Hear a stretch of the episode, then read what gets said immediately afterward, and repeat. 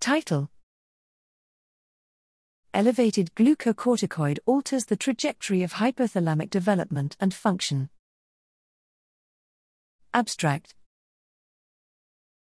Exposure to excess glucocorticoid, GC, during early development is implicated in disease risk in later life. GC induced acceleration of growth rate leading to adverse phenotypes later is widely observed at the organism level, but cellular and molecular understanding of this process is currently lacking.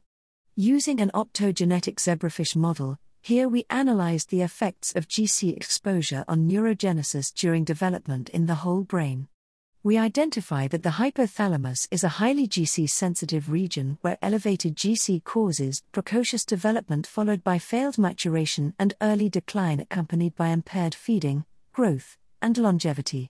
In GC exposed animals, the developmental trajectory of hypothalamic progenitor cells is strikingly altered, potentially mediated by direct regulation of transcription factors such as RX3 by GC.